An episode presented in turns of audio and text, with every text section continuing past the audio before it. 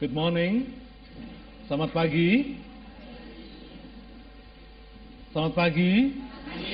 Amin. Rupanya sudah sudah bangun semua. Praise God. Haleluya. Saudara, hari ini saya akan bicara tentang mengapa rencana Allah tidak terjadi dalam kehidupan kita seri kedua. Minggu lalu kita sudah belajar apa penyebabnya sampai rencana Allah tidak terjadi di dalam kehidupan orang percaya.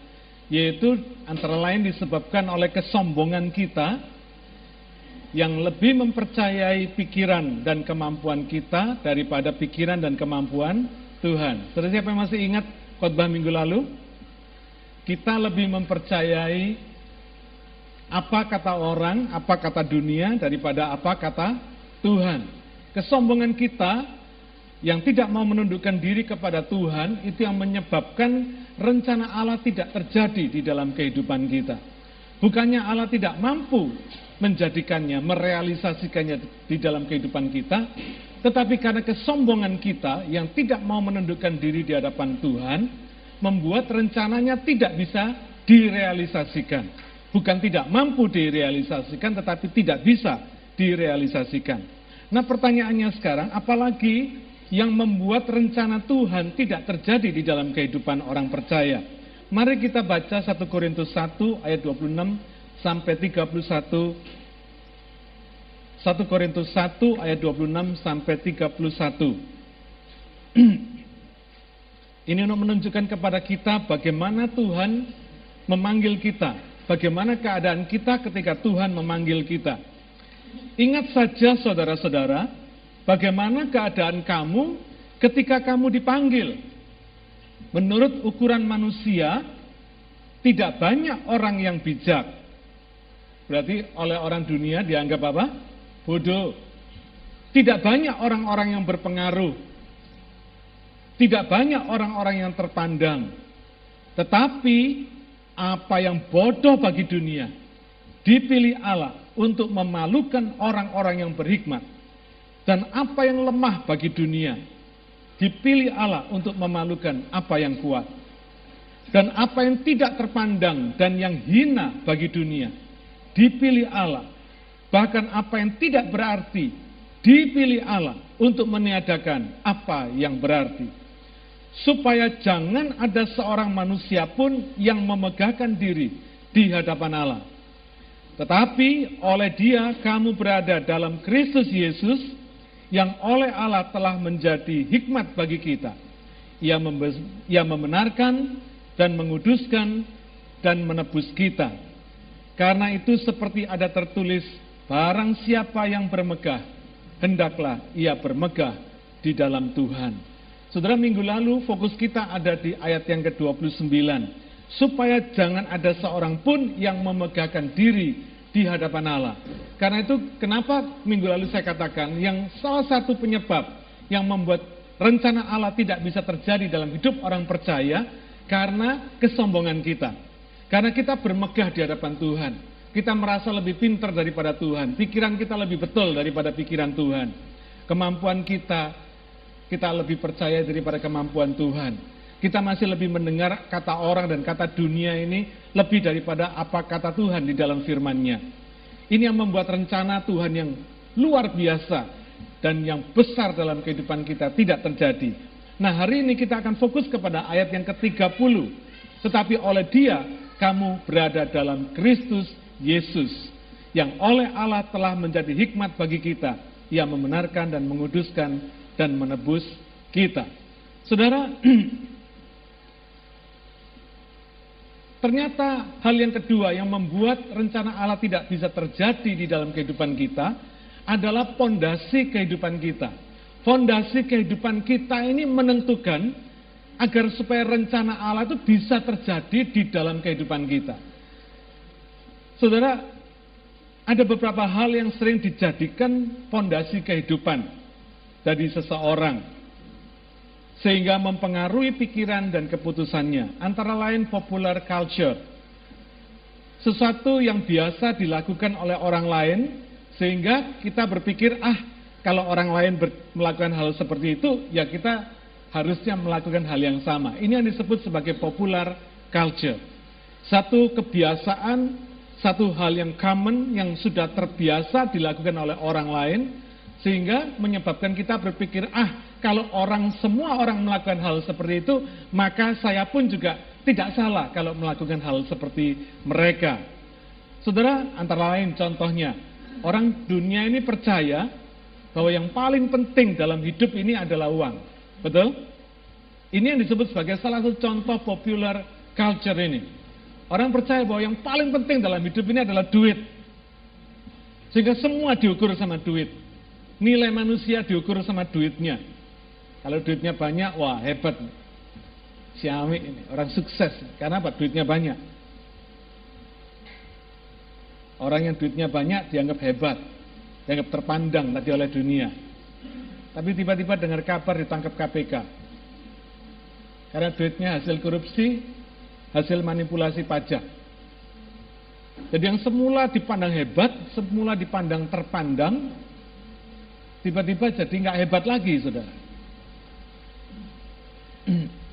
Tiba-tiba ditangkap polisi, karena ternyata dia kaya karena makan uangnya orang.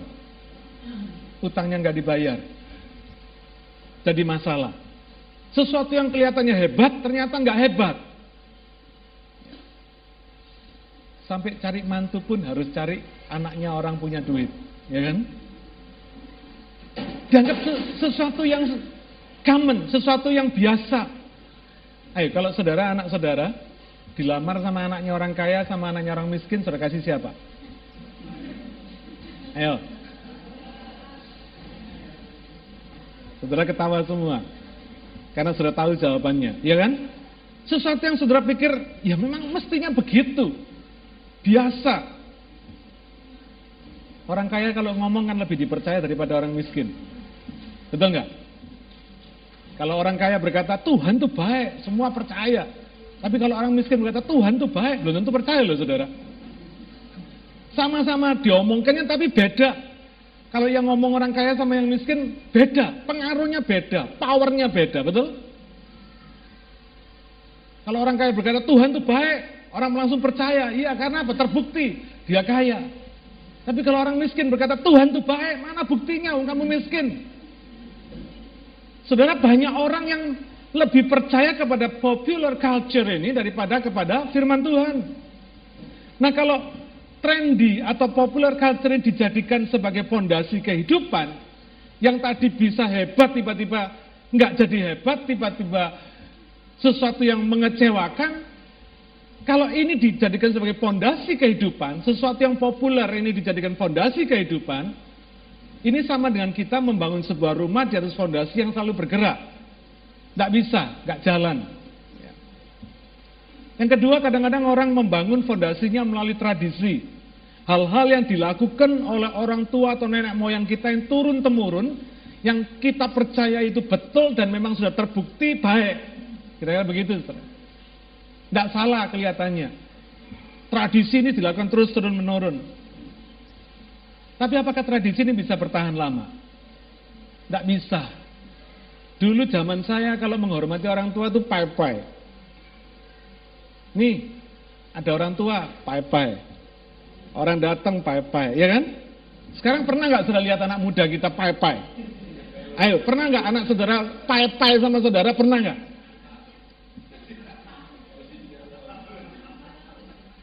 Kadang sincia pun nggak pepe saudara. Gini saudara. Ya kan? Angpau Nelia. Saudara, dulu zaman saya kalau waktunya sincia saya masih pakai kui, bukan cuma pakai tapi pakai kui, kui. Berlutut. Sekarang ada enggak anak muda kita pakai kui sama orang tuanya? Tidak ada.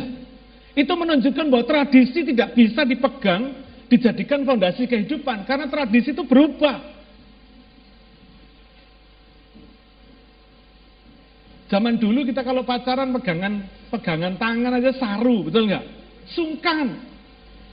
Kalau ada mamanya, ada papanya, waduh gelisah, nggak mungkin bisa pacaran. Tapi sekarang biar ada orang tua nongkrong di mukanya, emangnya gua pikirin, katanya sudah. Nggak peduli, tradisi bisa berubah. Tidak bisa dijadikan fondasi kehidupan. Karena itu dalam Markus 7 ayat yang ke-8 Tuhan Yesus memperingatkan orang Farisi. Perintah Allah kamu abaikan untuk berpegang pada adat istiadat manusia. Kadang-kadang tradisi bisa membuat kita melawan firman Tuhan. Tradisi bisa membuat kita tidak melakukan kehendak Tuhan. Karena itu jelas tradisi tidak bisa dijadikan pondasi kehidupan. Yang ketiga, kadang-kadang orang menjadikan pikiran, pikiran manusia yang dianggap hebat ini menjadi satu pondasi kehidupan. Apa yang gua pandang bagus, apa yang saya pandang betul, baik, saya lakukan. Tidak peduli orang lain berkata jelek, pokoknya saya pikir baik, pasti saya lakukan. Saudara, apa yang saudara pikir baik belum tentu baik. Apa yang saudara pikir benar belum tentu benar. Ya. Dulu orang berkata, wah gua nyimpen emas itu pasti nggak bisa turun harganya. Pasti con, pasti untung. Sekarang emas harganya turun melorot sampai di bawah 400 ribu per gram. Dari nilai yang begitu tinggi jatuh sampai di bawah sekali nilainya. Saudara ternyata pikiran manusia bisa salah, betul? Karena itu Amsal 16 ayat 25 berkata ada jalan yang disangka lurus tetapi ujungnya menuju maut. Ada jalan, ada pikiran yang saudara pikir betul tetapi ujungnya salah. Karena itu jelas pikiran tidak bisa dijadikan pondasi kehidupan.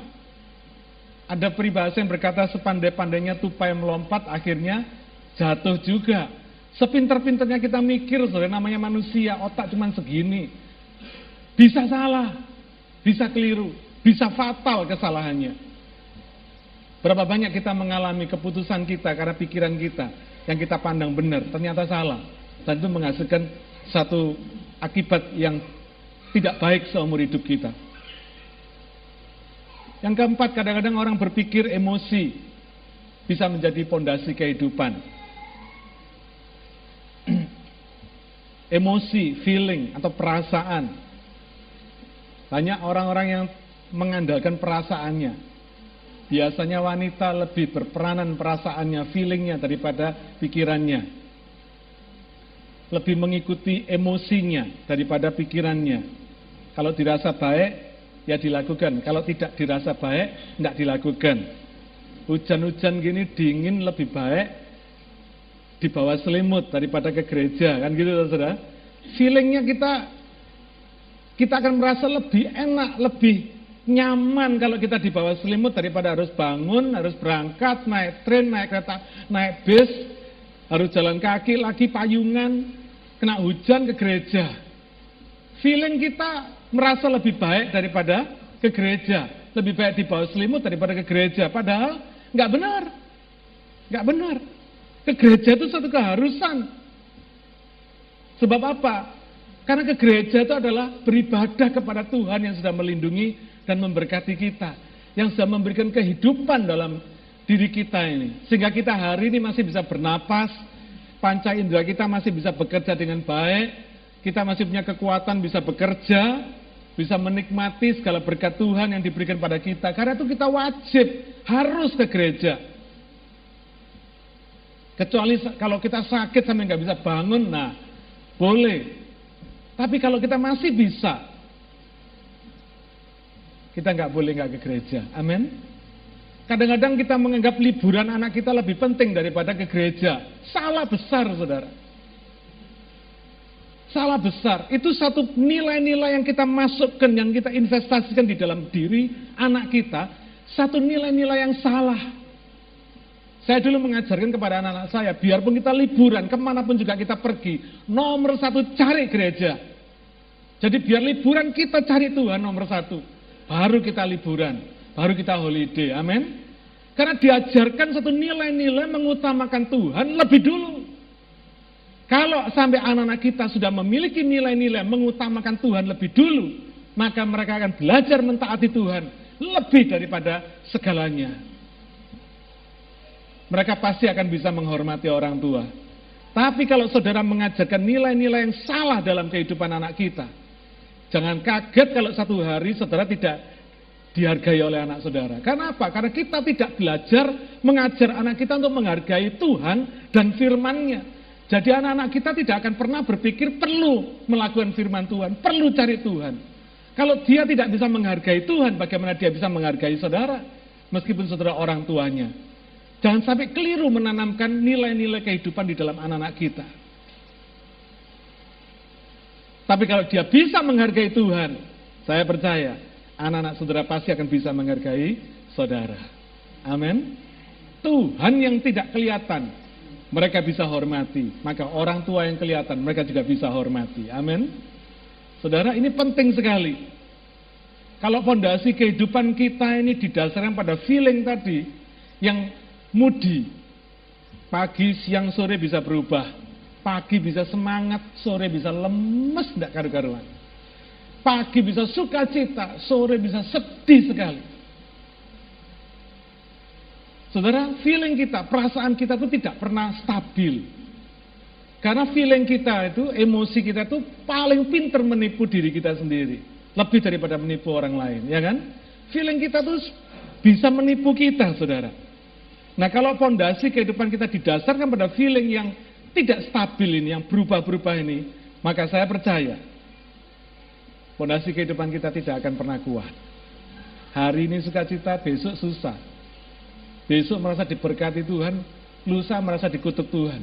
Karena apa? Tidak stabil. Perasaan kita nggak stabil. Karena itu Yesus menunjukkan adanya fondasi kehidupan yang benar, yang mantap, yang tidak berubah, tidak dapat roboh dengan situasi apa pun juga, yaitu firman Tuhan. Matius 7 ayat 24 sampai 25 mengatakan demikian. Setiap orang yang mendengar perkataanku ini dan melakukannya, ia sama dengan orang yang bijaksana yang mendirikan rumahnya di atas batu. Dalam bahasa Inggris dikatakan rock. Kemudian turunlah hujan dan datanglah banjir. Lalu angin melanda rumah itu, tetapi rumah itu tidak rubuh sebab didasarkan di atas batu. Berbahagialah orang yang meletakkan pondasi kehidupannya di atas firman Tuhan. Karena firman Tuhan ini dikatakan seperti orang yang meletakkan rumahnya, membangun rumahnya di atas rok, di atas batu karang, di atas batu yang kokoh, yang kuat. Ketika turun banjir, ketika ada angin badai yang melanda rumah itu, rumah itu tidak roboh. Saya percaya semua orang, baik orang Kristen, orang percaya Yesus ataupun bukan percaya Yesus, di dalam kehidupan ini pasti menghadapi masalah. Betul nggak saudara? Tapi ada, kenapa ada masalah yang bikin roboh rumah tangga kita? Tetapi meskipun ada orang lain yang mengalami masalah yang sama, rumah tangganya tetap stabil, tetap kuat, tetap kokoh. Bedanya di sini. Orang dunia tidak memiliki pondasi yang kuat yaitu firman Tuhan. Orang percaya kalau punya firman Tuhan, kalau melandaskan hidupnya di atas firman Tuhan, biar badai persoalan apa pun yang melanda kehidupan saudara, saudara akan tetap kokoh, tetap kuat, tidak akan pernah roboh kehidupan saudara. Pribadi, personality saudara akan kuat, bukan karena approval orang lain, bukan karena apa kata orang terhadap diri saudara. Saudara percaya diri karena apa kata Tuhan atas kita, bukan apa kata orang atas kita. Amin. Orang bisa berpikir jelek, bisa berkata jelek tentang kita. Tapi kalau Tuhan mengatakan yang baik, kita mesti percaya. Amin. Kita nggak akan mungkin kita goyang atau goncang kena perkataan orang. Berapa banyak orang hidup di dunia ini goyang karena kata-kata orang. Sehingga ingin selalu approval dari orang lain. Ingin selalu menyenangkan orang lain. Tidak bisa saudara, hidup ini tidak akan pernah sudah bisa menyenangkan orang lain. Satu orang bisa berkata A, yang lain bisa berkata B. Yang mana yang akan saudara ikuti? Tidak bisa. Tapi kalau Tuhan, kalau perkataan Tuhan kita jadikan fondasi kehidupan kita, hidup kita akan tenang. Amin. Bukan apa kata tuh, apa, apa bukan kata orang, tapi apa kata Tuhan yang tidak pernah berubah dan selalu jujur sama kita. Amin. Orang lain itu belum tentu jujur, saudara. Dia mengatakan sesuatu kepada saudara belum tentu jujur. Kadang-kadang kita sudah melakukan yang terbaik pun masih dikatakan we are not good enough, ya kan? Nggak cukup baik bagi orang lain. Kita sudah melakukan yang terbaik, tapi bagi orang lain tidak terlalu baik. Ukuran standar nilai-nilai mereka itu tidak sama, saudara. Tidak bisa kita mengikuti ukuran orang lain.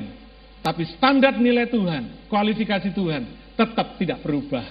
Dulu, sekarang, sampai selama-lamanya. Di hadapan Tuhan yang baik ya baik, yang tidak baik ya tidak baik. Amin. Tuhan berkata jujur atas kehidupan kita. Rencana Allah yang indah, yang baik, yang mulia, yang luar biasa, yang cemerlang itu harus diletakkan pada satu pondasi kehidupan yang mantap, yang tidak berubah-berubah, yaitu firman Allah. Saya ambil ilustrasi. Kalau saudara mau membangun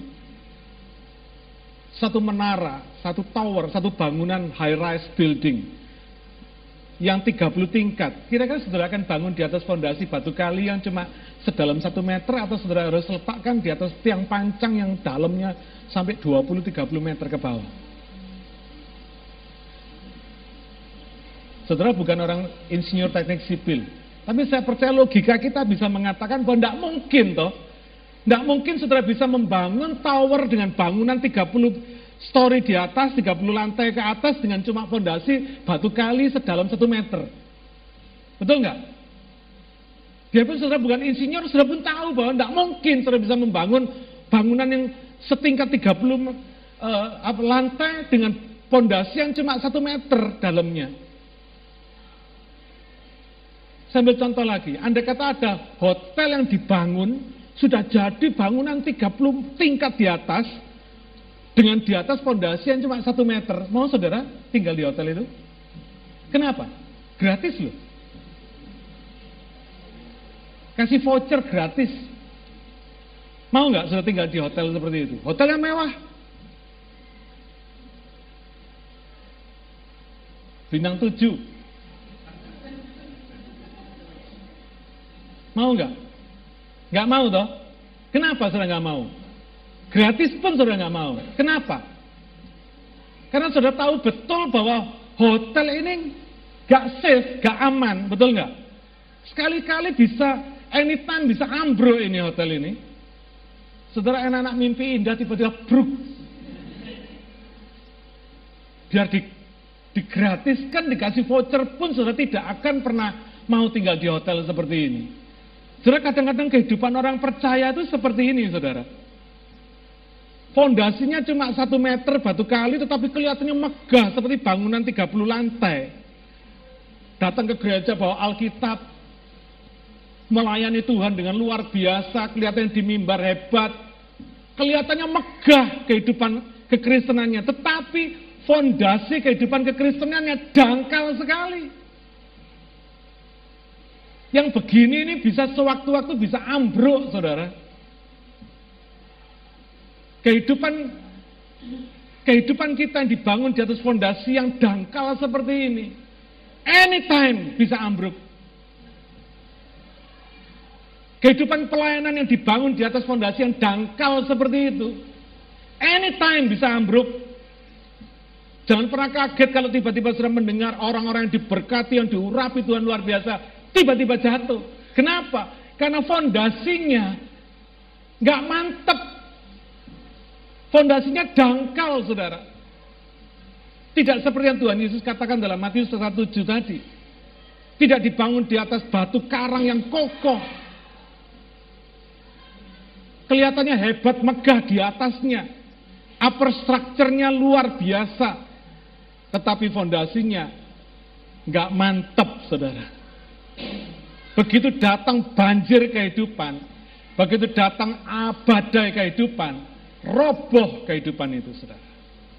Pribadi kita bisa roboh, rumah tangga kita bisa roboh, pelayanan kita bisa roboh, hancur. Kenapa? Karena fondasi kehidupan kita tidak stabil, tidak mantap, tidak dibangun di atas firman Tuhan. Kalau manusia aja secara logika aja bisa berpikir bahwa tidak aman kita tinggal di sebuah hotel dengan bangunan 30 lantai ke atas tapi dengan fondasi yang cuma satu meter ke dalam. Kalau manusia bisa berpikir secara logis seperti itu, apa saudara kira Tuhan tidak? Tuhan pun juga berpikir yang sama. Amin. Bagaimana Tuhan bisa membangun kehidupan yang luar biasa yang dahsyat, yang besar dalam kehidupan saudara, kalau fondasi firman Tuhan dalam kehidupan saudara itu dangkal. Bisa nggak terbayangkan? Baca firman Tuhan males. Ikut Bible study banyak alasan. Merenungkan firman nggak pernah. Kira-kira bisa nggak Tuhan tuh membangun satu kehidupan yang luar biasa di dalam hidup orang Kristen yang seperti ini, saudara? Bisa nggak? Inilah sebabnya mengapa rencana Tuhan yang cemerlang, yang luar biasa, yang dikatakan dalam Yeremia 29 ayat 11, bahwa rancangan-rancangan indah cemerlang dengan hari depan yang penuh harapan itu tidak terjadi dalam hidup orang Kristen. Kenapa? Ya karena kehidupan orang Kristen ini, orang apa orang ini tidak membangun kehidupannya di atas fondasi dasar firman Tuhan yang kuat. Ini yang membuat rencana Tuhan yang luar biasa, yang dahsyat, yang sempurna dalam hidup kita tuh tidak bisa terjadi dalam kehidupan kita. Bukannya Tuhan tidak mampu, tapi tidak ada tempat di mana Tuhan bisa membangunnya. Tapi saya percaya, kalau sudah membangun kehidupan saudara di atas firman Tuhan yang kuat, saudara akarkan, saudara anchor kehidupan saudara di dalam firman Tuhan yang kuat. Saya percaya, kehidupan saudara pasti luar biasa. Pasti dahsyat. Saudara pasti akan mengalami perkara-perkara yang besar dalam hidup ini. Karena itu jangan pernah ada alasan apa pun dalam kehidupan saudara untuk menggali firman Tuhan. Saya dulu sejak pertobatan saya dari awalnya, mulai dari tahun 1977 saya bertobat, saya terima Yesus. Tidak ada satupun hari di dalam kehidupan saya yang malas untuk baca firman Tuhan. Ada satu kehausan, ada satu kerinduan dalam hati saya untuk terus menggali firman Tuhan. Untuk terus berakar pada firman Tuhan. Saudara, kehidupan orang Kristen yang mantap itu tidak diukur dari berapa lamanya dia jadi orang Kristen. Tapi berapa lamanya, berapa banyaknya dia meletakkan akar kehidupannya pada firman Tuhan. Biarpun dia baru jadi orang Kristen, tapi kalau dia mengakarkan kehidupannya pada firman Tuhan, nanti pertumbuhan rohaninya lebih cepat daripada yang jadi orang Kristen sudah puluhan tahun, saudara. Percaya enggak? Karena itu Paulus berkata pada Timotius, jangan ragu, jangan malu kamu disebut orang muda.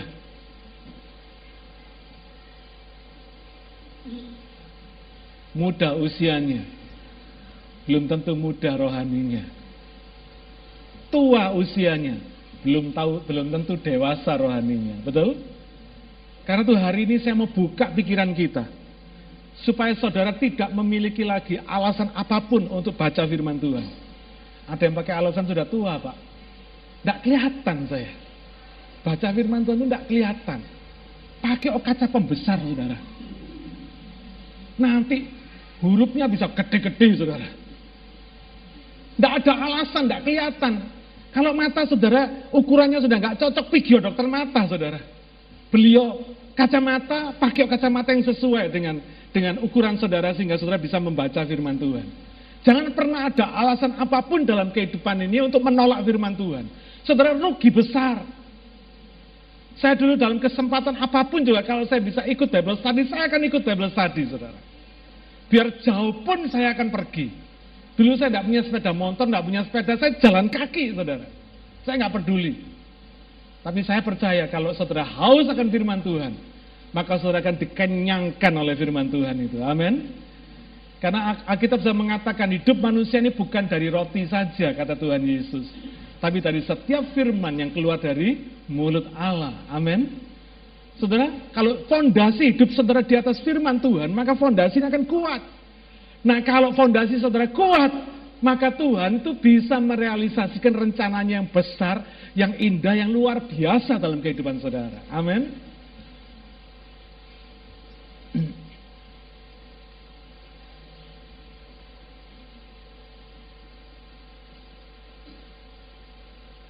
Kalau orang-orang Kristen yang seperti itu tadi, malas baca firman Tuhan, malas Bible study, Males cari Tuhan, males ke gereja, nggak bayar perpuluhan. Itu semua adalah akibat-akibat orang yang tidak haus akan firman Tuhan. Orang-orang seperti ini tidak akan pernah mengalami kehidupan yang dahsyat, kehidupan yang luar biasa. Tidak akan, saudara. Mentok ya sampai di situ saja levelnya. Padahal rencana Allah itu besar, dia cuma sampai di sini saja. Rencana yang Tuhan itu di sini, dia cuma di sini aja. Tuhan tahu persis, dia bijaksana, tahu persis bagaimana membangun kehidupan saudara di atas fondasi firman saudara. Kalau fondasi firman saudara tidak kuat, Tuhan tidak akan pernah membangunnya dengan di atas fondasi yang tidak kuat ini sesuatu yang megah, tidak mungkin saudara. Karena Tuhan tahu, sesuai dengan firmannya, kalau banjir datang, kalau badai datang, roboh saudara. Dan Tuhan tidak akan membiarkan kehidupan kita itu roboh. Tidak, Tuhan sayang sama kita. Jadi biarpun level kita di sini pun juga Tuhan tetap pelihara, ya sesuai mentok-mentok ya di sini, saudara. Sesuai dengan apa? Sesuai dengan fondasi firman yang saudara siapkan dalam kehidupan saudara. Tapi saya percaya, kalau fondasi firman ini saudara siapkan dalam, mantap, berakar, kokoh, kuat, saudara akan melihat bagaimana Tuhan bisa membangun kehidupan saudara dengan megah, dengan luar biasa, dengan sempurna sesuai dengan level rencananya yang setinggi mungkin. Karena itu saya katakan, selalu saya katakan, hidup ini cuma satu kali. Kalau saudara hidup cuma satu kali ini tidak sampai menggenapi rencana Allah yang tertinggi dalam kehidupan saudara, rugi besar. Rugi besar. Rencana Allah yang sempurna, rencana Allah yang luar biasa dalam kehidupan kita itu tidak selalu bikin kita jadi konglomerat. Saudara jangan keliru. Ukurannya itu bukan uang, Ukurannya itu bukan kesuksesan materi, tapi kesuksesan di dalam segala hal. Dalam setiap aspek kehidupan saudara. Itu targetnya Tuhan. Bukan cuma sekedar bikin kita kaya. Saudara sudah banyak bukti di dunia ini. Orang kaya pun tidak bahagia, betul? Orang kaya pun bisa desperate, bisa frustrasi, bunuh diri. Popularitas tidak bikin orang bisa bahagia. Yang populer banyak yang mati bunuh diri. Arti kehidupan ini, rencana Tuhan yang sempurna ini, membuat hidup kita ini berbahagia, sukses di dalam segala hal. Itu akan membuat saudara merasa sudah ada di sorga, meskipun saudara belum masuk sorga. Nangkep nggak saudara? Saudara bisa merasakan Kehidupan saudara itu berbahagia sekali. Orang lain mungkin menganggap saudara, apa gitu kok berbahagia. Tidak peduli orang lain bicara, saudara bisa merasakan kehidupan saudara itu luar biasa. Saudara happy dan saudara merasa jadi orang sukses luar biasa. Dalam kehidupan saudara sukses. Dalam kehidupan pribadi saudara sukses. Hidup rumah tangga saudara sukses. Dalam pekerjaan usaha saudara juga sukses. Saudara berbahagia pelayanan sudah berhasil, sudah merasakan luar biasa. This is heaven. Sudah saya berkata begitu, inilah sorga yang saya rasakan. Karena memang sebetulnya begitu, orang yang percaya Yesus, dia punya hidup kekal. Jadi, even sekarang pun saudara ada di atas bumi ini pun, sesungguhnya saudara memiliki hidup kekal. Saudara bisa merasakan sorga, suasana sorga, berkat sorga, itu Meskipun saudara belum masuk sorga. Nangkap nggak saudara? Itu kalau saudara mengandalkan Tuhan, membangun kehidupan saudara di atas firman Tuhan. Karena jangan males baca firman Tuhan, jangan malas datang Bible study, rugi saudara.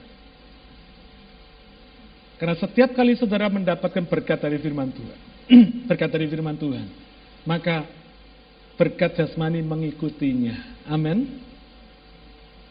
Sampai saya katakan loh, setiap kali kalau selesai Bible study, ada kata uang di bank saudara tambah nolnya tiga, saudara pasti rajin Bible study. Betul nggak? Ayo, kalau balance saudara, setiap kali sudah selesai baca firman Tuhan, selesai baca satu ayat, nolnya tambah satu. Selesai baca dua ayat, nolnya tambah dua. Rajin baca firman nggak? Pastilah. Saudara cuma tersenyum aja, tapi dalam hati, kan gitu saudara. Pasti. Tapi jangan keliru saudara.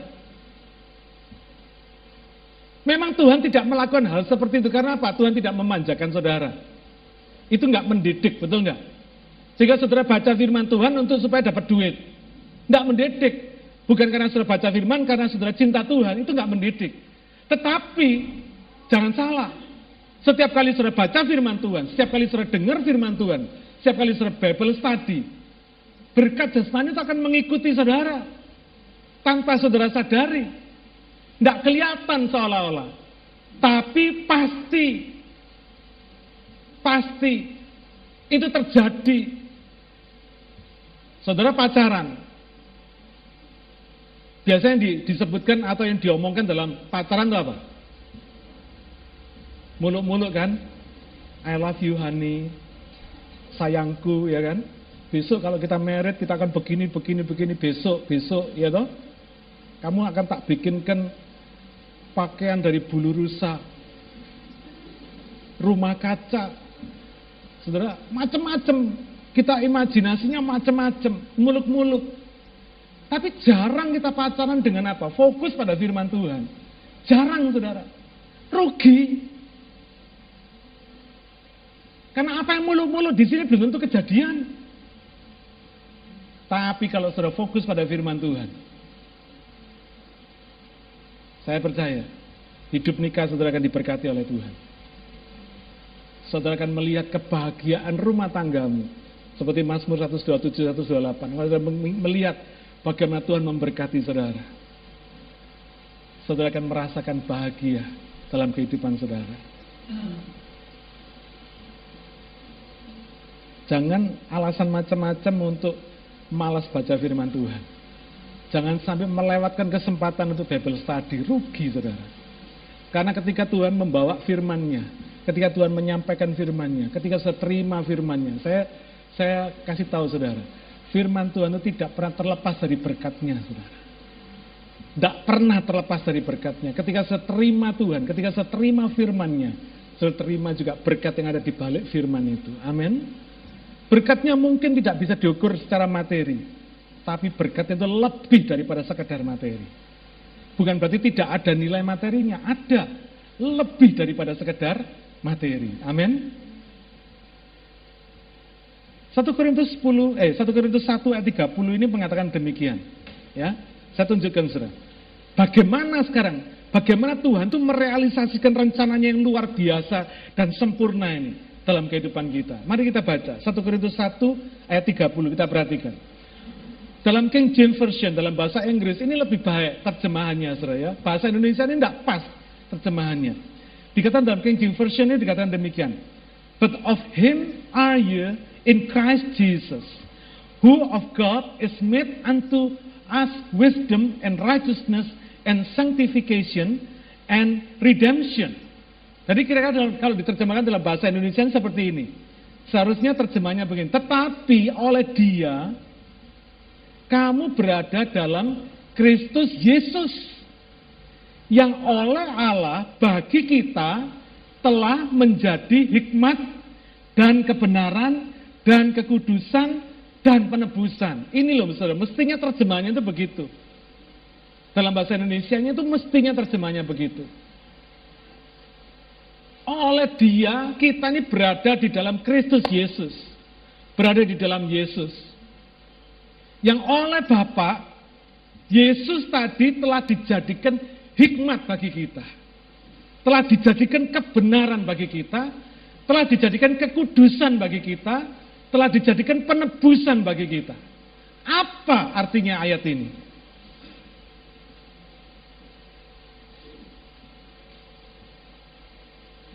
Kalau saudara punya Yesus, kalau saudara percaya Yesus, Saudara cinta sama Yesus, saya percaya saudara pasti cintakan firmannya Yesus. Betul nggak?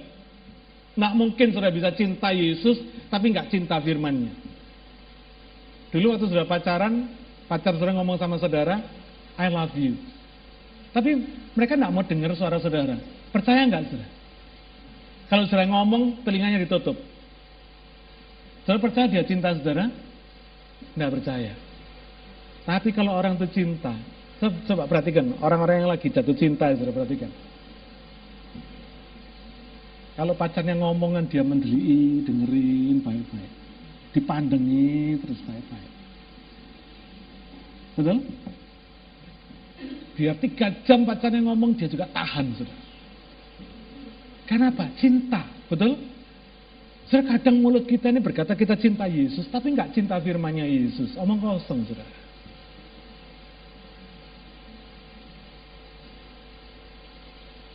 Saudara akan cinta firmannya Yesus, saudara akan cinta gerejanya Yesus, saudara akan cinta tubuhnya Yesus, betul? Saudara akan cinta gereja Tuhan, saudara akan cinta saudara seiman, orang-orang yang, yang seiman dengan saudara, saudara akan mengasihi mereka. Makanya Tuhan Yesus berkata, kalau kamu mengasihi, kalau kamu saling mengasihi, maka dunia tahu bahwa kamu adalah murid-muridku katanya. Saudara kadang kita ini ngakunya murid Kristus tetapi kita tidak pernah membuktikan diri kita bahwa kita ini murid Yesus. Kalau sesama saudara seiman aja kita nggak bisa cinta, bagaimana kita bisa cinta Tuhan yang nggak kelihatan? Tidak mungkin, saudara. Nah, apa maksudnya? Kenapa dikatakan Yesus oleh Bapa dijadikan hikmat bagi kita? Ketika saudara studi, ketika saudara bekerja, ketika saudara berusaha, ketika saudara melakukan apa saja dalam kehidupan yang membutuhkan hikmat, membutuhkan pikiran saudara, maka Yesus yang akan menjadi hikmat saudara. Dengan kata lain, pikiran saudara adalah pikirannya Yesus, saudara. Ketika saudara sekolah, saudara punya pikiran Yesus. Pinter nggak, saudara? Pasti pinter. Saya sudah ngalamin, saudara. Saya bersaksi, saya berani bersaksi, saya udah ngalamin. Saya ini termasuk orang yang IQ-nya nggak terlalu tinggi. Biasa-biasa. Pokoknya nggak terhitung jongkok lah, gitu ya saudara ya. Tapi saya percaya ketika kita mengandalkan Yesus, ketika saya belajar, saya tidak pernah punya banyak waktu seperti saudara belajar terus karena saya mesti belajar, saya mesti bekerja, saya mesti melayani. Banyak hal yang saya harus lakukan. Ketika saya belajar, ketika saya kuliah. Tapi Tuhan tuh bisa membuat otak saya itu cemerlang, saudara. Bahkan saya bisa menemukan hal-hal baru yang tidak pernah diajarkan oleh dosen sekalipun, tidak pernah ada di dalam buku sekalipun. Ketika saya mengerjakan soal, Tuhan tuh bisa membuat saya pinter luar biasa, membuat saya bisa bikin soal Selesai cuma satu halaman. Tapi saya nggak ngerti kadang-kadang dari mana saya bisa melakukan itu. Karena itu saya berani bersaksi sekarang ini, itu bukan karena kepintaran saya sendiri, tetapi karena Tuhan yang memberikan hikmat kepada saya. Kalau pakai cara dosen yang mengajarkan pada saya, saya perlu tiga halaman untuk menyelesaikan soal saya. Tapi karena hikmat Tuhan diberikan kepada saya, saya cukup satu halaman. Jadi kalau ujian semua masih nulis saya sudah selesai semua. Saya sudah tola tole kiri kanan. Sampai bosan nunggu habisnya waktu ujian. Kenapa? Selesai duluan, saudara. Itu saya alamin, saudara. Ketika saya mengalami kesulitan-kesulitan di dalam pekerjaan saya pun Tuhan juga berikan hikmat kepada saya. Bagaimana mengatasi kesulitan-kesulitan dalam pekerjaan saya. Bagi yang sering Bible study, saudara pasti sudah mendengar kesulitan-kesulitan yang saya alamin dan bagaimana kesaksian-kesaksian yang saya sudah sampaikan pada saudara, bagaimana Tuhan tolong saya. Sesuatu yang tidak ada ilmunya, tetapi Tuhan sumber segala hikmat, membuat saya bisa mampu mengatasi kesulitan-kesulitan yang terjadi di dalam pekerjaan saya. Hikmat Tuhan. Yesus menjadi hikmat bagi kita. Siapa yang mau? Siapa yang kepingin Yesus jadi hikmat bagi saudara? Yes, Meskipun usaha saudara sederhana, meskipun pekerjaan saudara sederhana, tetapi karena hikmat ini Tuhan berikan, maka saudara akan efisien.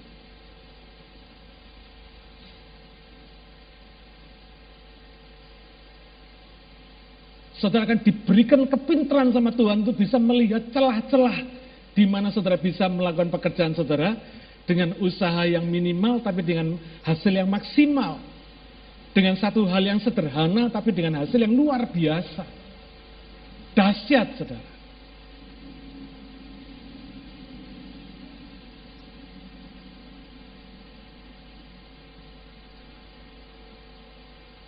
Salah satu contoh kesaksian saya ketika saya memiliki AMP, Aspal Mixing Plant.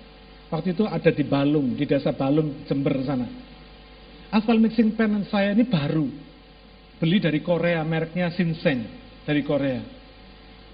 Kapasitas aspal mixing plant saya ini mengeluarkan 30 ton hot mix itu ya, yang buat overlay uh, jalan.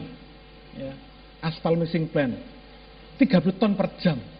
Tapi suatu ketika pada pagi hari waktu saya ada di, di uh, base camp pada waktu itu, setelah saya saat teduh, Tuhan menggerakkan hati saya untuk naik ke atas ke ruang operator. Di ruang operator itu saya melihat, ya biasa saudara ya, operator di Indonesia tuh kalau kerja kan pakai rokokan ya, terus pakai apa radio dengarkan dangdutan gitu saudara ya, ngomong kiri kanan ngobrol-ngobrol gitu. Itu sudah biasa. Bagi mata saya itu hal yang biasa. Sudah saya lihat tiap hari.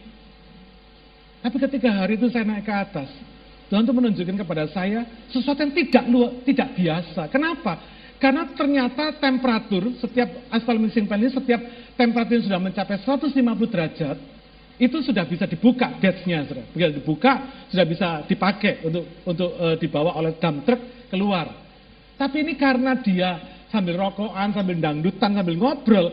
Ini apa e, jarum sudah menunjukkan 150 derajat Celcius masih belum dibuka. Tiba-tiba Tuhan memberikan ide kepada saya. Loh, kalau begitu saya suruh operator ini ngeliati jarum ini aja. Setiap kali 150 derajat buka, 150 derajat buka. Kenapa? Kalau nggak dibuka ini tetap toh aspal mesti nyemprot api, mesti nyemprot listrik, mesti jalan. Ini muter terus toh. Mesin ini kan jalan terus saudara. Ini kan kos. Lalu waktu itu saya katakan sama operator saya, sekarang gini, kamu tidur, kamu melek, saya bilang. Kamu ngeliatin jarum ini aja. Pokoknya 150 derajat kamu buka, batch kamu buka. Ya memang posing saudara, mata menderi jarum. Tapi saya atur dia kerjanya satu jam, habis satu jam gilir dia, satu jam tidur, dua jam, tiga jam. Giliran, pokoknya setiap dia kerja satu jam, dia pusing tidur. Kerja satu jam, tidur. Saya sediakan empat operator dalam satu hari. Ketika jarum, setiap kali jarum sudah mencapai 150 buka, 150 buka. Sudah tahu apa yang terjadi? Kapasitas mesin yang mestinya 30 ton per jam, itu bisa mencapai 40 ton per jam, saudara.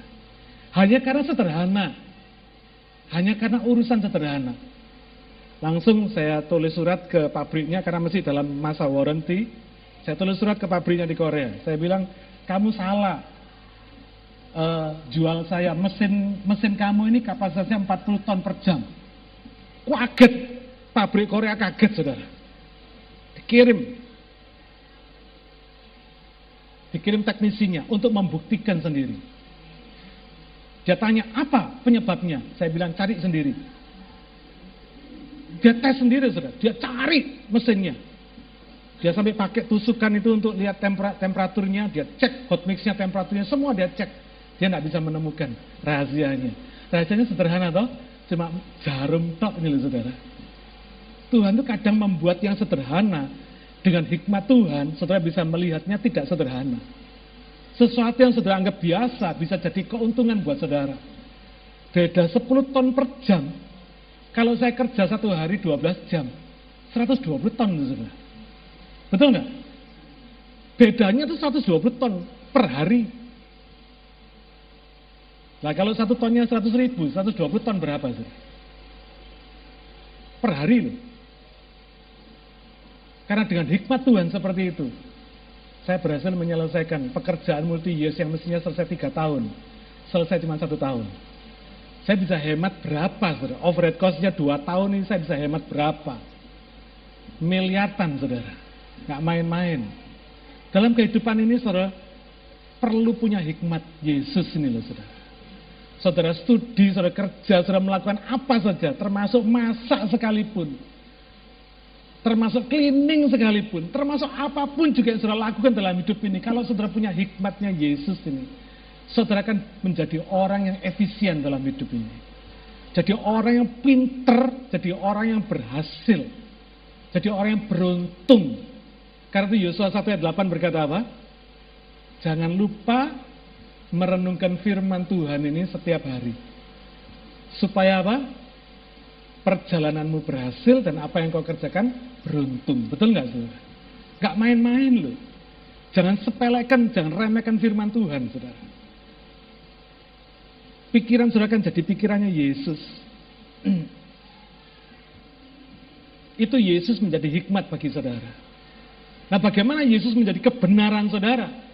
Dalam hidup ini saudara, tiap hari saudara perlu mengambil keputusan, betul nggak? Keputusan di mana Saudara harus memilih, harus mengambil keputusan yang benar, yang tidak boleh salah. Betul nggak? Contoh, ketika saudara memutuskan untuk memilih teman hidup, nggak boleh salah itu saudara. Karena kawin cuma sekali kan. Nah kalau salah blind, repot. Karena kita bukan coba-coba kawin itu saudara, betul nggak? Kawin itu nggak boleh salah pilih. Kalau saudara punya Yesus, saya percaya semua keputusan dan pilihan saudara itu benar. Nggak salah. Ketika keputusan saudara benar. Ketika apa pun yang saudara pilih itu benar. Apa yang saudara putuskan benar. Saudara pasti jadi sukses. Apa pun yang saudara lakukan pasti sukses. Karena keputusan saudara benar. Pilihan saudara benar. Pasti sukses.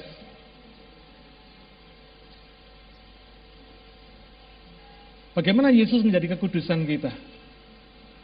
Siapa di sini yang sering kali bergumul jatuh bangun dalam dosa? Siapa? Tidak ada. Tidak ada yang ngaku. Banyak orang Kristen hidup bergumul toh, saudara, jatuh bangun dalam dosa toh. Jatuh bangun dalam kekudusan toh. Kadang mau jadi orang baik-baik, tapi ternyata yang dilakukan tidak baik. Kadang mikirnya mau baik, tapi mikirnya kadang-kadang tidak baik, kan gitu saudara ya. Pergumulan itu jadi terus menerus jatuh bangun, jatuh bangun, jatuh bangun. Lah kalau saudara jatuh bangun kapan naiknya? Baru bangun jatuh lagi, bangun jatuh lagi. Kapan naiknya? Kapan saudara naik? Kapan ulangan fase 28 itu terjadi dalam hidup saudara? Firman Tuhan mengatakan kamu akan naik dan tidak pernah turun. Kapan jadinya firman ini? Kalau saya terus jatuh bangun jatuh bangun jatuh bangun jatuh bangun terus, kapan bisa naik ini? Tapi kalau Yesus menjadi kekudusan saudara, kekuatan saudara itu kekuatannya Yesus, kekudusan saudara kekudusannya Yesus. Saudara tidak bakal bergumul dan tidak bakal jatuh bangun terus. Mungkin bangunnya 10 kali, jatuhnya baru sekali. Bangun lagi, naik lagi, terus akan naik. Itu Yesus menjadi kekudusan saudara. Pikiran, perasaan, perkataan saudara, perbuatan saudara akan kudus. Bukan karena kekuatan kita sendiri, tapi karena Yesus yang menguduskan kita. Karena Yesus yang menjadi kekudusan kita. Sudah perhatikan ayat ini. Ayat 30 ini, ayat favorit saya. Dia akan menjadi hikmat, akan menjadi kebenaran, akan menjadi apa? Kekudusan saudara. Tidak bakal jatuh bangun, saudara. Saudara tidak perlu bergumul mati-matian jatuh bangun dengan kekuatan sendiri. Tapi Yesus yang menguduskan saudara. Bagaimana Yesus menjadi penebus kita? Bagaimana cara kerja Yesus menjadi penebus kita? Saudara sudah bukan jadi rahasia umum kalau selama ini hidup pribadi, rumah tangga, karir kita, mungkin di masa lalu ada masalah. Mungkin ada yang merasa sudah rusak, sudah gagal, sudah gelap gulita, berantakan, hancur, lebur, tidak ada pengharapan. Ya kan? Ada banyak orang yang mengalami hidup seperti itu, saudara. Tapi saya percaya, saya mau kasih tahu saudara, jangan putus asa. Sebab Yesus sudah menjadi penebus kita. Arti penebusan adalah mengembalikan dan memulihkan hak kita sepenuhnya, tidak sebagian-sebagian. Itu arti penebusan. Kalau sudah ditebus, utang saudara ditebus, artinya apa? Kewajiban saudara membayar utang itu sudah dilunasi, kan gitu tahu saudara? Itu arti penebusan kan? Saudara punya utang ditebus. Jadi saudara tidak perlu bayar utang saudara lagi. Karena apa? Sudah ditebus. Hak saudara menjadi orang yang tidak berhutang dipulihkan. Kalau tadi saudara punya utang, saudara menjadi orang yang berhutang, punya utang. Tapi ketika utang saudara sudah ditebus oleh Tuhan, maka hak saudara untuk menjadi orang yang tidak berhutang dipulihkan oleh Tuhan. Karena hutangnya sudah dibayar. Saudara tidak perlu lagi membayar hutang saudara. Hak saudara untuk menjadi orang benar, hak saudara untuk menjadi orang yang tidak berhutang, jadi orang bebas, orang merdeka, dipulihkan sepenuhnya. Tidak sebagian. Hutang dosa saudara, hutang kesalahan saudara, hutang kesehatan, dan semua berkat-berkat yang sudah hilang, yang sudah rusak, yang sudah hancur sebelumnya dipulihkan oleh Tuhan. Hak-hak kita untuk hidup secara luar biasa, secara sempurna, secara ajaib, itu dipulihkan sepenuhnya oleh Tuhan. Komplit, lunas, tidak setengah-setengah. Semua berkat yang dicuri oleh iblis, akibat dosa kita, dikembalikan sama Tuhan. Itu arti penebusan. Kesehatan kita yang dicuri setan karena dosa kita dipulihkan sehingga kita bisa hidup dengan roh tubuh jiwa yang sehat.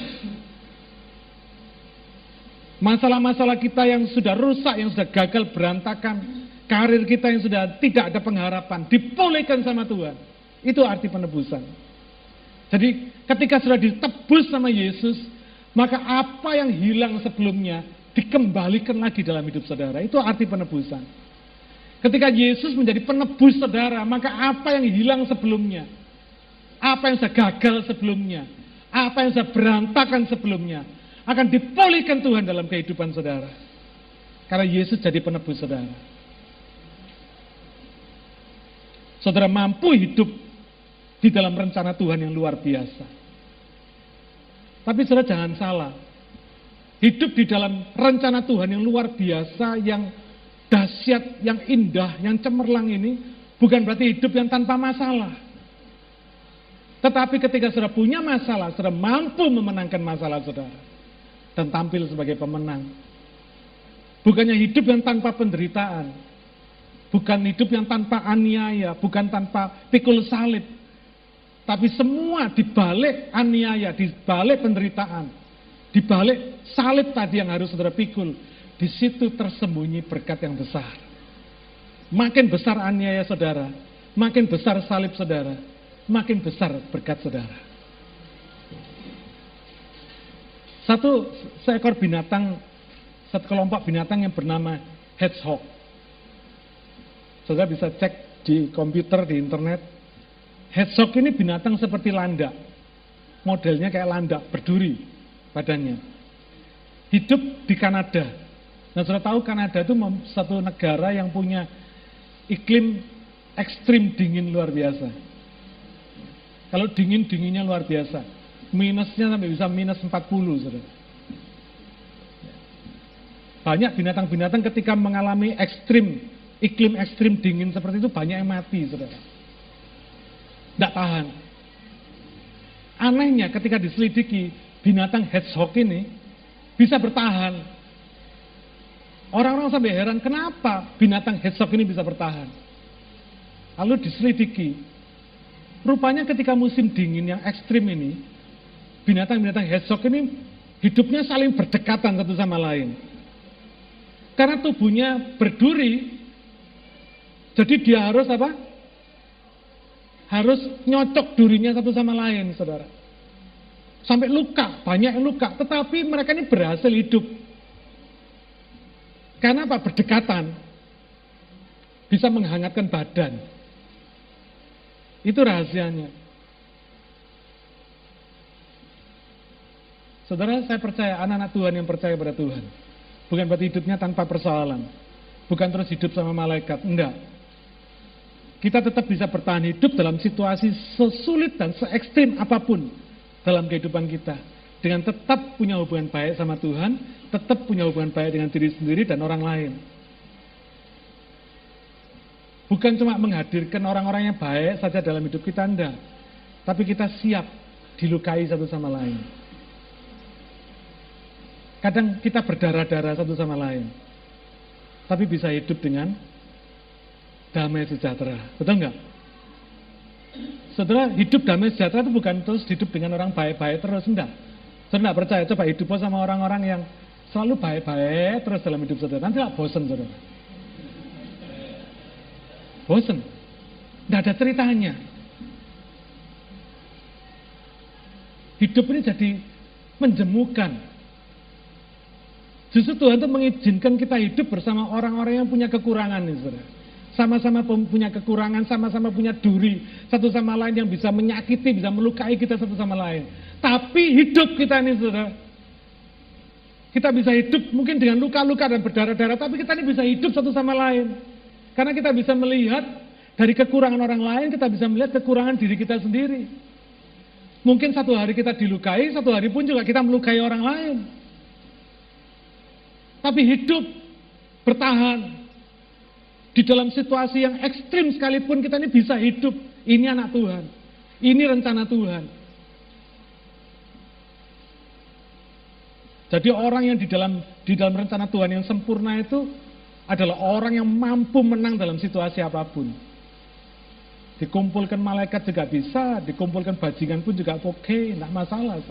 Kenapa? Karena dia siap menghadapi setiap situasi. Se ekstrim apa pun kesulitan dalam hidup saudara, sudah mampu mengatasinya. Orang-orang ini akan mampu menerima dan melihat kehidupan sebagai sesuatu yang berarti. Bukan dinilai dari materi, tapi dari peranan hidup kita di dalam setiap momentum kehidupan ini. Satu hari ada seorang anak yang kecewa dengan bapaknya. Karena papanya ini cuma tukang batu. Dia kecewa, dia berkata sama ibunya, Bu, Kenapa ya nasibnya saya kok jelek banget? Loh kenapa nak? Bapak saya kok tukang batu bu? Kenapa bapak saya kok tidak jadi insinyur? Kok tidak jadi dokter? Kok cuma jadi tukang batu katanya. Lalu ibunya berkata, nak kamu jangan keliru. Kamu lihat gedung-gedung megah itu. Bank-bank yang megah tempatnya uang. Hotel-hotel yang mewah tempatnya orang-orang berduit. Semua yang megah ini dibangun dengan tenaga orang-orang seperti bapakmu. Kalau tidak ada orang-orang seperti bapakmu, tidak pernah ada ini semua nak, katanya ibunya. Lalu anaknya sadar, saudara. Bahwa di dalam setiap kemegahan itu, ada peranan-peranan orang-orang yang sederhana seperti bapaknya. Saudara, hidup kita ini bukan tergantung dari bagaimana posisi saudara, berapa gaji saudara, tapi tergantung dari apa peranan saudara dalam setiap momentum kehidupan saudara. Jadi ketika saudara memiliki posisi di sini, saudara bisa bersyukur. Ketika saudara diangkat, dipromosikan Tuhan sampai posisi yang paling tinggi pun, saudara tidak tidak sombong. Kenapa? Karena saudara tahu di mana pun juga level saudara berada, di situ dituntut peran saudara, fungsi saudara lebih daripada posisi saudara. Itu yang membuat hidup saudara dan saya itu berarti. Bukan karena berapa tinggi posisi kita, berapa banyak uang yang kita miliki, tapi berapa besar fungsi dan peranan kita di dalam setiap level kehidupan kita ini, saudara. Membuat kita bisa menerima keadaan, apa pun juga yang terjadi dalam hidup kita, dan membuat kita bersuka cita. Kalau setiga ayat 23-24 berkata, apa pun juga yang kamu perbuat, perbuatlah dengan segenap hatimu, seperti untuk Tuhan dan bukan untuk manusia kamu tahu bahwa dari Tuhanlah kamu akan menerima bagian yang ditentukan bagimu sebagai upah. Kristus adalah Tuhan dan kamu hambanya. Setelah bukannya kebal dosa, tidak bisa jatuh dalam dosa, tapi mampu bangkit dari kejatuhan dan dosa kita. Saudara, orang rendah hati itu bukan orang yang tidak pernah sombong. Bukan. Orang rendah hati itu adalah orang yang menyadari kesombongannya dan bertobat. Ngerti kalau dia sombong, sadar kalau dia sombong. Kadang-kadang kita ini tanpa sadar kan kita ini sudah menyombongkan diri, saudara. Kadang-kadang tanpa sadar kita ini sudah menyombongkan diri. Nah orang yang rendah hati sadar akan kesombongan dirinya dan merendahkan diri lagi di hadapan Tuhan. Karena Yesus menjadi penebus saudara, maka semua hak untuk saudara hidup luar biasa dipulihkan dalam hidup saudara. Amin. Hari ini saya ajak saudara untuk betul-betul menyediakan fondasi kehidupan kita ini supaya kokoh, saudara. Jangan pernah ada jemaat CLC yang malas baca firman Tuhan, malas Bible study dengan alasan apa pun. Saudara bisa menipu orang, saudara bisa menipu pendeta, tapi saudara tidak bisa menipu Tuhan. Tuhan tahu betul bahwa alasan dalam kehidupan saudara untuk tidak menggali firman Tuhan dalam hidup saudara itu bukan karena saudara tidak bisa, tapi karena saudara tidak mau. Karena saudara males. Hari ini biarlah kita memiliki pertobatan dalam hidup ini. Supaya mengakarkan kehidupan kita, fondasi hidup kita di atas firman Tuhan. Yang tidak akan bisa goyah, tidak berubah selama-lamanya. Amin. Saya rindu saudara mengikuti Bible Study. Supaya saudara diberkati Tuhan. Saudara punya fondasi hidup yang kokoh di dalam firman Tuhan. Sehingga saudara nanti lihat, hidup saudara diberkati luar biasa oleh Tuhan. Kemarin kita sebanyak mendengar bagaimana hidup orang yang rajin baca firman Tuhan, rajin Bible study itu diberkati luar biasa. Sampai nolak-nolak saudara, sampai berlimpah-limpah berkelebihan. Tidak cuma pas-pasan saudara, betul-betul berkelimpahan diberkati Tuhan. Tidak kekurangan pekerjaan. Amin. Siapa yang mau? Siapa yang mau bangun hidup saudara dengan mantap di atas firman Tuhan? Puji Tuhan. Mari kita berdoa. Bapak kami percaya bahwa rencanamu ajaib dalam hidup kami. Rencanamu baik, rencanamu cemerlang.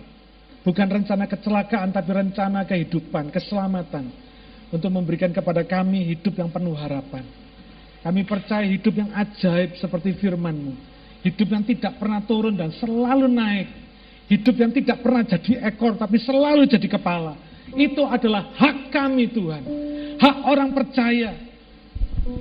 Sesuatu anugerah yang sudah engkau siapkan, sudah engkau berikan kepada kami yang percaya.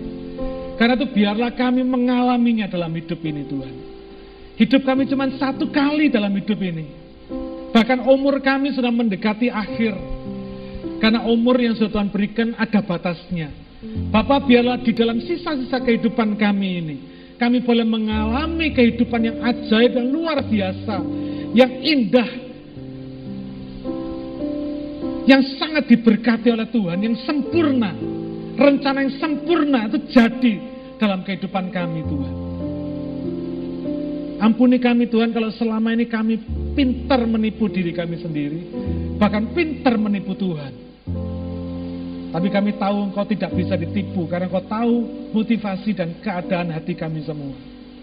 Bila hari ini terjadi roh pertobatan itu mengalir di dalam setiap kehidupan jemaatmu di CLC Supaya kami semua boleh hidup dan mengalaskan fondasi hidup kami di atas firman. Jangan pernah ada lagi kemalasan dalam hidup kami untuk meletakkan firmanmu dan melihat firmanmu di atas segala-galanya.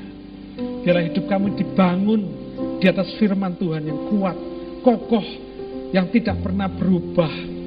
Sehingga badai hidup apa pun juga tidak bisa merobohkan kehidupan kami. Bapak terima kasih. Biarlah agar supaya kami jangan cuma mengerti firman tapi melakukannya. Bukalah hati dan pikiran kami supaya kami bisa melihat berkat di dalam setiap firman. Sehingga kami boleh hidup berbahagia. Hidup di dalam sorga meskipun kami belum masuk sorga. Terima kasih Bapak, terpujilah namamu. Dalam nama Tuhan Yesus kami minta firman-Mu Engkau meteraikan dalam hati kami semua. Supaya kami boleh diberkati oleh firman-Mu.